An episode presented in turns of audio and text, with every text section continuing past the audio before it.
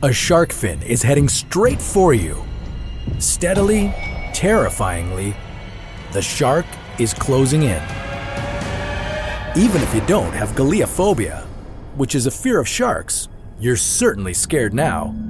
Should you stay still? Should you splash around and throw underwater punches? How do you keep from being bitten? Well, here's how to survive a shark attack according to science. The first set of tips in this video will teach you how to avoid sharks in the first place. And the second set will teach you what to do if you're being attacked. First, stay away. Don't swim in deep water or in harbor entrances because those are sharks' favorite places. Don't swim in the dark either. This isn't just a shark horror movie trope. Sharks hunt at night, and unlike you, they can see in the dark. Second, if you see a shark, stay still. If the shark is not attacking you but simply swimming nearby, don't agitate it by flailing your limbs and making a big splash. Just float, move very slowly, and wait for the shark to swim away. Third, don't pee. Urine attracts sharks.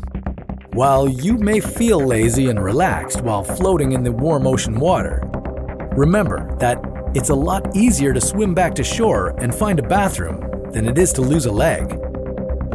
Blood attracts sharks as well. There's not enough evidence to know for sure whether menstruating swimmers and divers are more prone to being attacked, but it is widely known that an open wound releases enough blood to excite sharks. So, if you're wounded, leave the water.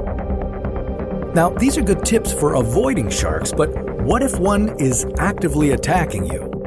Well, then the rules for survival are quite different. You may have to engage with the shark to survive. So, fourth, don't play dead. That may sometimes work with bears, but sharks behave quite differently.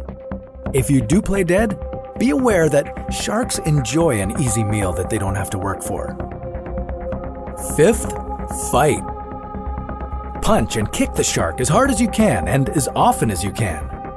The best places to strike are at the shark's most sensitive body parts its nose, eyes, and gills. Sharks are known to give up and swim away if they get hit hard enough. A spear gun or knife will add pain to your punch, so use them if you have them.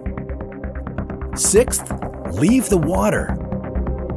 Even if you've beaten the shark off, it could very easily return. Sharks are known to leave temporarily, only to return to continue their attack. And seventh, get medical help. If you were bitten, stay calm to keep your blood from being pumped faster out of your body. And apply pressure to minimize the bleeding. Even if the wound seems small and manageable, get treatment. These are the best tips for avoiding and surviving shark attacks. Note that if you're up against the Meg or a megalodon, these tips may not work. Luckily, both megalodons and sharks are in short supply. Sharks don't even like the taste of human flesh, and there aren't any condiments in the oceans that could mask our bad taste. So, avoid sharks if you can, and use the tips in this video if you are the victim of a rare shark attack. If you do, then you have a very good chance of surviving a shark attack, according to science.